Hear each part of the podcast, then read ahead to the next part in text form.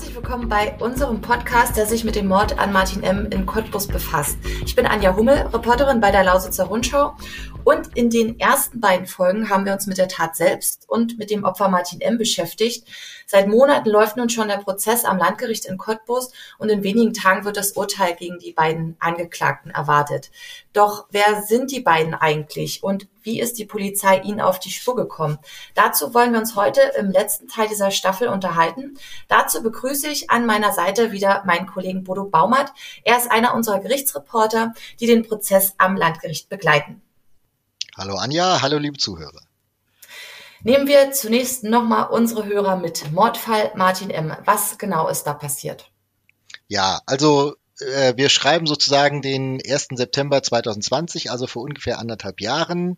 Äh, Sonntagabend in Cottbus, äh, im Fernsehen läuft der Tatort und plötzlich fallen Schüsse. Also für viele hat sich auch erstmal angehört, als wären es irgendwelche Böller, aber tatsächlich ist äh, mitten in der Stadt am Klosterplatz äh, und am angrenzenden Pushkin-Park jemand erschossen worden. Ähm, und dieser jemand ist eben äh, nicht irgendwer, sondern es handelt sich um Martin M., damals 31 Jahre alt, der in der Stadt, äh, vor allen Dingen in der Szene, weiß Gott kein Unbekannter ist. Der war äh, Kampfsportler, der war in der rechten Szene, da gab es auch eine Razzia, wir haben ja schon darüber geredet, äh, spielte der eine Rolle, ähm, der war Türsteher, der war Fitnesstrainer und ja, und der ist eben von zwei Menschen äh, am Abend mitten in der Stadt erschossen worden mit mehreren Kugeln und ist dann noch am Tatort verstorben. So sieht's aus. Wer da noch mehr Details dazu haben möchte zur, zur Mordnacht, der sollte sich unbedingt unsere erste Folge dieser Staffel anhören. Da haben wir das nochmal genau beschrieben, was da passiert ist. Ähm, jetzt ähm, zu der Frage, äh, was, was hat denn die Polizei gemacht? Also wie schnell haben sie eine Spur äh, zu dem oder zu den Tätern gefunden, Bodo? Also zunächst mal gar nicht. Ne? Es gab Zeugenaussagen, es gab ja Anwohner vom Kloster, am Klosterplatz, die hatten diese Schüsse gehört äh, oder aus dem Fenster was gesehen. Es gab ein, zwei Passanten, die Teile dieses, dieses Mordanschlags äh, gesehen haben. Es gibt sogar ein Video der Tat, äh, das die Polizei dann relativ schnell gesichert hat. Da ist jetzt nicht so viel drauf zu erkennen, aber zumindest zeigt es die Location und wer sich da wo, wie, wo bewegt hat. Ähm, Allerdings eines äh, äh, war noch völlig unklar, nämlich äh, wer hat da eigentlich geschossen? Mhm, das ist die große Frage. Also das heißt tatsächlich, zu dem Zeitpunkt wusste niemand, wer die Täter waren. Logischerweise die Täter selbst natürlich schon, ähm, aber sonst eben nur sehr wenige Menschen. Ne? Also es gibt äh, mittlerweile ja einen Prozess am Landgericht, wo äh, zwei Männer angeklagt sind, äh, 31 und 33 Jahre alt. Ähm, und die haben nach ihren eigenen Angaben wohl noch an dem Abend einige wenige Freunde eingeweiht, sich dann aber relativ schnell am nächsten Tag unter allen so eine Art eisernes Schweigegelübde aufgelegt. Also wenn es da ihnen gegangen wäre, wäre nie wieder über diesen Mord geredet worden. Hm, okay, und jetzt die große Frage, hat es geklappt mit dem Schweigegelübde? Naja, augenscheinlich nicht. Ähm, also zwar haben die es geschafft, die Polizei, den Rest der Stadt äh, und uns als Journalisten, die wir darüber berichtet haben, natürlich auch ein halbes Jahr lang im Dunkeln tappen zu lassen, aber dann hat ihn ihm doch einer ausgepackt, wenn auch unter äh, recht fragwürdigen Umständen, muss man sagen. Okay, also zu den Umständen kommen wir später nochmal. Schauen wir uns jetzt erstmal die beiden Angeklagten an. Bodo, wer sind die Angeklagten und was wissen wir über sie? Also es handelt sich äh, um äh, Robin K. und Steve M., wie in anderen Fällen äh, ja auch und äh, auch beim, äh, beim Opfer äh, nennen wir die Namen nicht, wir sind ja Journalisten, äh, sondern äh, also wir äh, kürzen sozusagen ab. Äh, wir kennen die Namen natürlich, weil wir den Prozess äh, im Landgericht verfolgen. Aber wie gesagt, für uns äh, sind das Robin K. und Steve M. Beide kannten Martin M. Äh, und beide haben nach ihrer eigenen Aussage ihm im Pushkin Park aufgelauert. Mhm. Du hast ja die beiden im Gerichtssaal beobachten können. Welchen Eindruck haben sie denn so auf dich gemacht? Ich habe mal äh, in den diversen Texten, die wir mittlerweile äh, zu dem Prozess äh, geschrieben haben, kann man auch gerne nachlesen auf lronline.de. Das ist ja mittlerweile schon ein Konvolut, was da im Lauf der vier Monate ungefähr, die der Prozess schon dauert, angewachsen ist, äh, habe ich mal den äh, Satz geprägt, äh, viele Muskeln, wenig Haare. Das trifft es so mal ganz grob. Also das sind so Bodybuilder-Figuren, musst du dir vorstellen. Äh, ein Gutachter hat auch mal über den einen den Satz geprägt, also so breit wie hoch, das kommt ungefähr hin. Die sind äh, normal groß gewachsen, aber eben entsprechend breit. Da sind, da sind Muskelberge. Der eine Robin K., der läuft immer in so einem weißen Hemd auf, das sich äh, so ziemlich äh, über dem Oberkörper spannt, kann man sagen. Der andere ist so ein bisschen das äh, andere Bild, der kommt eher so leger in der Jogginghose, wenn der immer reingeführt wird und das ist so ein kleiner Spleen, aber es ist wirklich, wenn du jedes Mal da drin sitzt und das beobachtest, ist es wirklich fast schon lustig zu sehen, der hat jedes Mal so eine Saftpackung dabei, aus der er dann so ein Tetrapack, aus dem er dann äh, während des, des Prozesses Prozesses äh, sich dann eben so einen Schluck gönnt. Mhm. Okay, also das ist jetzt so die optische Erscheinung. Aber ähm, du hast ja auch so von, vom Wesen her gesehen im Gerichtssaal. Was würdest du sagen, sind das so typische Killer, wenn man das so fragen kann? Also ich würde jetzt eher äh, vom ersten Blick und auch dem, wenn man sie so beobachtet, würde ich erstmal sagen, nein, den Eindruck machen die eigentlich nicht. Also klar, die sind groß und muskulös und äh, willst du vielleicht nicht im Dunkeln begegnen, aber äh, wir reden ja hier über einen Mord, wo ein Mensch mit äh, Schüssen aus zwei Pistolen oder Revolvern, wie wir äh, inzwischen ja wissen, erschossen wurden. Und man muss ja mal ganz objektiv feststellen, ähm, augenscheinlich konnten die mit Schusswaffen nicht so wirklich gut umgehen, denn wenn man den Rekonstruktionen, die es ja jetzt äh, von der Polizei, von der Staatsanwaltschaft und dann vom Gericht sozusagen gegeben hat, mal äh, Glauben schenken darf, dann sind da ungefähr wahrscheinlich elf Kugeln abgefeuert worden und von denen haben gerade mal sechs oder sieben vielleicht ihr Ziel getroffen und das aus wirklich unmittelbarer Nähe. Und Martin M. konnte ja trotzdem sogar noch weglaufen. Ja, und so wie immer gab es ähm, ganz, ganz viele Gerüchte, auch zu dieser Tat in Cottbus. Und eines davon war, dass die Schützen wohl beauftragt wurden, Martin M. zu beseitigen. Ja, das war so ein Gesprächsthema in äh, Cottbus, äh, in den sozialen Kanälen und so in der Szene. Ähm, aber ähm, also muss man sagen, vor Gericht spielt diese Auftragskiller-These überhaupt gar keine Rolle. Da geht's wirklich rein um das persönliche Motiv, das die beiden Angeklagten gehaben, gehabt haben sollen, muss man ja sagen, äh, auf Martin M. zu schießen. Und nach dem, was wir inzwischen über die Umstände der Tat wissen, würde ich auch mal sagen, es wirkt nicht äh, unbedingt wie die Tat von professionellen Killern. Jetzt hast du das persönliche Motiv schon angesprochen. Welches Motiv hatten denn Robin K. und Steve M. Martin M. zu töten. Ja, wir haben ja schon mal kurz äh, im zweiten Teil darüber gesprochen. Es gibt diese Szene am Ströbitzer Badesee, äh, kurze Zeit bevor äh, dieser Mord geschehen ist. Äh, Ströbitzer Badesee, äh, nur mal zur Erinnerung, ne, wir reden da von äh, Ende Februar. Also es ist jetzt kein Badewetter, sondern es war wirklich so ein Stell dich ein an einem relativ sagen wir, unbelebten Ort, ähm, wo eben Martin M., Robin K. und äh, einen Kumpel von ihm einbestellt hatte. Die haben sich da getroffen und da muss es relativ schnell sofort zur Sache gegangen sein. Also Robin K. erzählt es so und der Kumpel, der äh, inzwischen auch als Zeuge vom Landgericht äh, vernommen wurde, stellen das äh, beide so dar, dass also Robin K. noch nicht aus dem Auto raus war. Da hat Martin M. Äh, schon quasi äh, ihn bedroht und äh, ihm äh, gleich nach ihm geschlagen, wohl ihn auch mehrfach getroffen, blutende Nase, Verletzung am Ohr und so weiter. Und dann kam es zu äh, Drohszenen äh, nach dem Motto, äh, ich bin hier Fitnesstrainer in Cottbus und wenn hier einer sich als Fitnesscoach ausgeben will, äh, dann hat er das fällig nach meinen Gnaden zu tun, so soll Martin M. das sinngemäß dargestellt haben. Hintergrund ist, dass ähm, Robin K. versucht hat, sich mit äh, so einem Geschäft, äh, offiziell heißt das Nahrungsmittelergänzung, also das ist dann alles, was so äh, Kraftsportler sich einwerfen, bis hin zu Steroiden, glaube ich, ähm, quasi damit einen Handel aufziehen wollte in Cottbus und sich deswegen hat coachen lassen äh, von, einer, von so einer Gründerinitiative und die haben ihm gesagt, hier, du musst dich so ein bisschen als Fitnesscoach auch darstellen, dem man glaubt, dass äh, sozusagen der weiß, wovon er redet und bei dem man dann äh, äh als Interessierter sowas kauft. Äh, und dann hat er wohl auf seinem äh, Instagram-Profil äh, geschrieben, er sei Fitnesscoach und das muss wohl Martin M. nicht geschmeckt haben.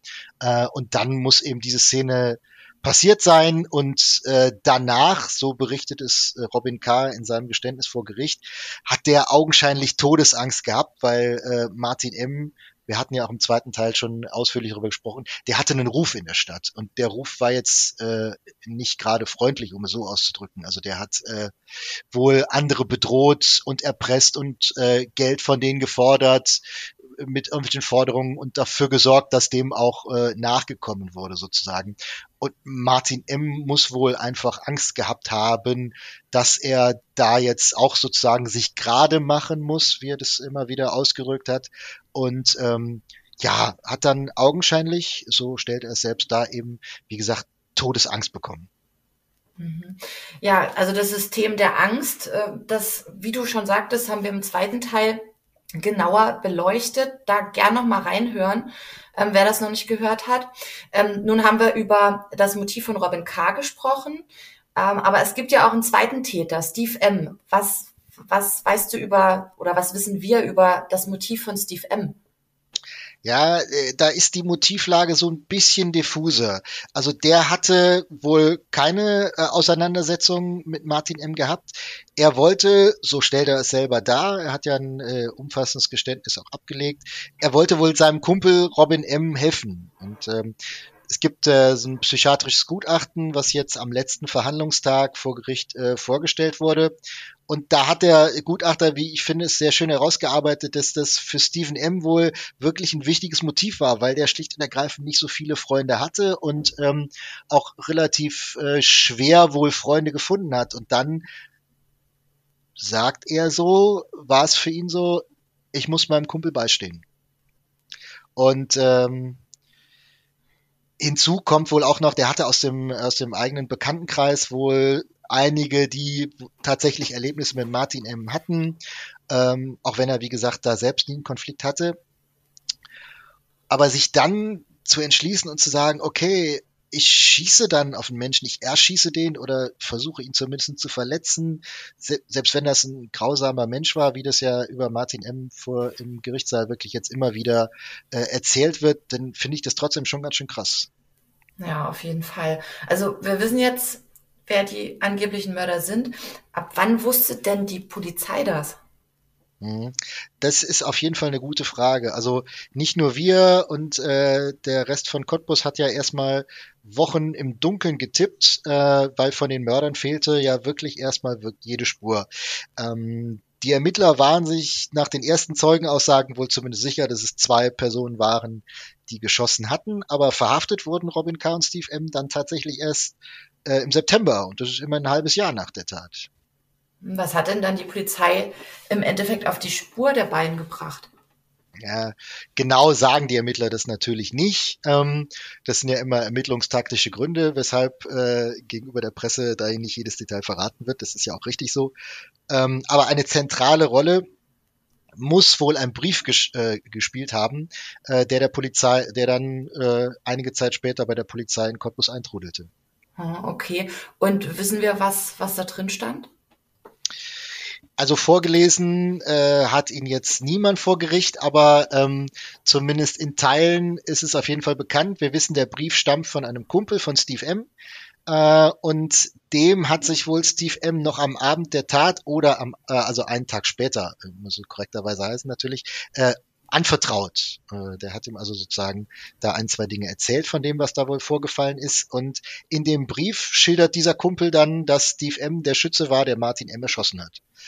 Äh, und anschließend folgt dann noch, das ist zum Teil dann schon fast wieder äh, skurril, wirklich so eine detaillierte Beschreibung, wo die zwei Schützen dann nach der Tat mit dem Auto lang gefahren sind durch Cottbus, also wirklich zweite Straße links abbiegen. Ähm, und was sich dann so nach der Tat ereignet haben soll. Okay, also das klingt schon ziemlich eigenartig, wenn dieser Kumpel von Steve Emners so detailliert ähm, ausführt. Äh, wie ist die Einschätzung dazu? Wie glaubwürdig ist denn der Brief? Naja, also zumindest in der Gerichtsverhandlung sind dann jetzt doch etliche Fragen unbeantwortet geblieben, muss man sagen. Ne? Also der Schreiber ist ja selbst als Zeuge auch vernommen worden, der ist da auch mit seinem eigenen Anwalt aufgetreten, der äh, steht wohl auch äh, in äh, anderen Verfahren äh, selbst als äh, äh Beklagter in äh, mehreren Ermittlungsverfahren der Polizei. Ähm, und dann haben sie ihn halt vor Gericht gefragt, an welche Details des Gesprächs mit Steve M. er sich denn noch erinnern kann. Und das wurde es dann schon ziemlich dünn, muss man sagen. Also da hat er dann gesagt, ja, das ist ein halbes, das ist also mittlerweile ja schon über ein Jahr her, da kann er sich jetzt nicht mehr so genau dran erinnern. Und also da hat dann selbst der, der Vorsitzende Richter nachgefragt. Und äh, ich meine, passiert ja nicht alle Tage, dass einem Kumpel erzählt, hu, ich habe da gerade jemanden erschossen. Ähm, da würde man sich doch an so ein Gespräch erinnern. Ah, ja, aber das blieb dann trotzdem wirklich sehr diffus, zum Teil auch widersprüchlich. Ähm, und es war wohl auch nicht die erste Aussage, wo das schon mal vorgekommen ist, wenn man dem äh, Anwalt äh, von Steve M. glauben darf. Und der hat das dann vor Gericht dann auch äh, nochmal explizit so dargestellt, dass das meiste, was dieser Zeuge da in dem Brief geschrieben hat, wohl zusammengereimt war. Also ähm, der hat sich aus dem, oder soll sich, wir wissen es ja nicht, äh, soll sich aus dem, was es dann an Gerüchten gab und auch das, was dann so nach und nach an äh, Presseberichten bei uns dann ja doch zu lesen war, an Details, äh, einiges zusammengereimt haben und das dann aufgeschrieben haben wohl, so stellt es der Anwalt dar, äh, um sich selbst gegenüber der Polizei in etwas positiveres Licht zu rücken. Äh, so eine richtige Kronzeugenregelung gibt's ja äh, eher nicht so wie man es jetzt im amerikanischen Recht kennt in Deutschland, aber ähm, trotzdem nach dem Motto hier, ich erzähle euch was, damit das vielleicht dann strafmildernd für andere Sachen auswirkt. So stellt es der, der Verteidiger dar. Aber letztlich die zentrale Aussage, Steve M. hat geschossen, stand da drin und äh, die ist ja auch richtig. Das hat Steve M. ja selbst ähm, vor Gericht eingestanden. Also kann man schon sagen, dass dieser Brief ähm, dann tatsächlich auch den entscheidenden Hinweis gebracht hat.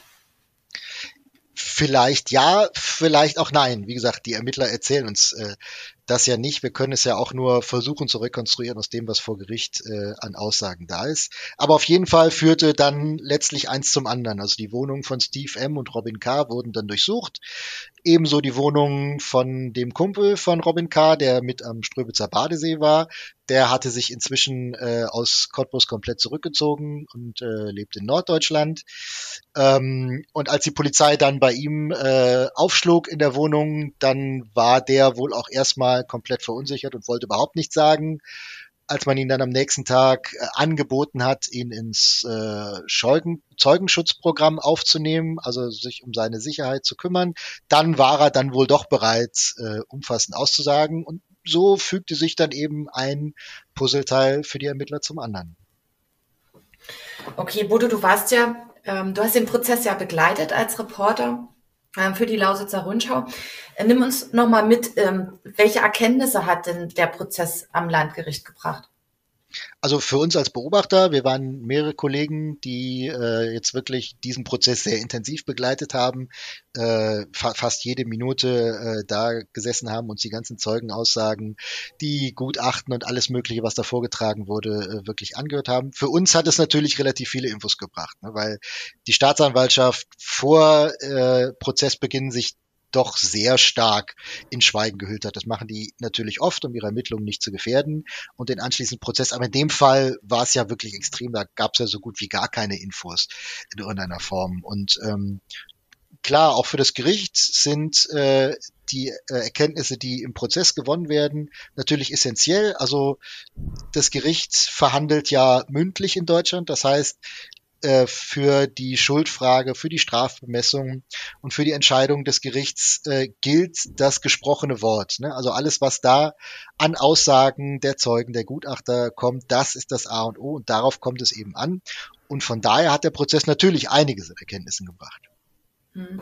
Ähm, und es gibt ja auch ein psychiatrisches Gutachten. Ähm, das wurde am Ende der Zeugenvernehmung präsentiert. Hat das denn nochmal irgendwelche neuen Einblicke gebracht, bezogen auf die Schützen?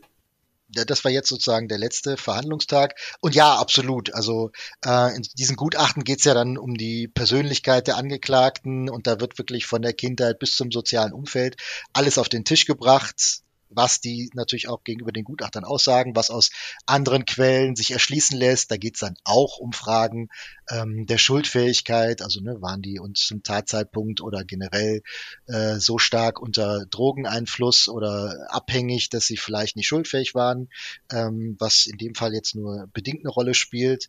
Ähm, aber da wird wirklich nochmal äh, ein spannendes Bild dieser, dieser Angeklagten gezeichnet. Und wenn man sich jetzt mal das Beispiel Robin Kahn nimmt, das war ja einer der beiden also der soll als Kind wohl ein ziemlich krasser Außenseiter gewesen sein.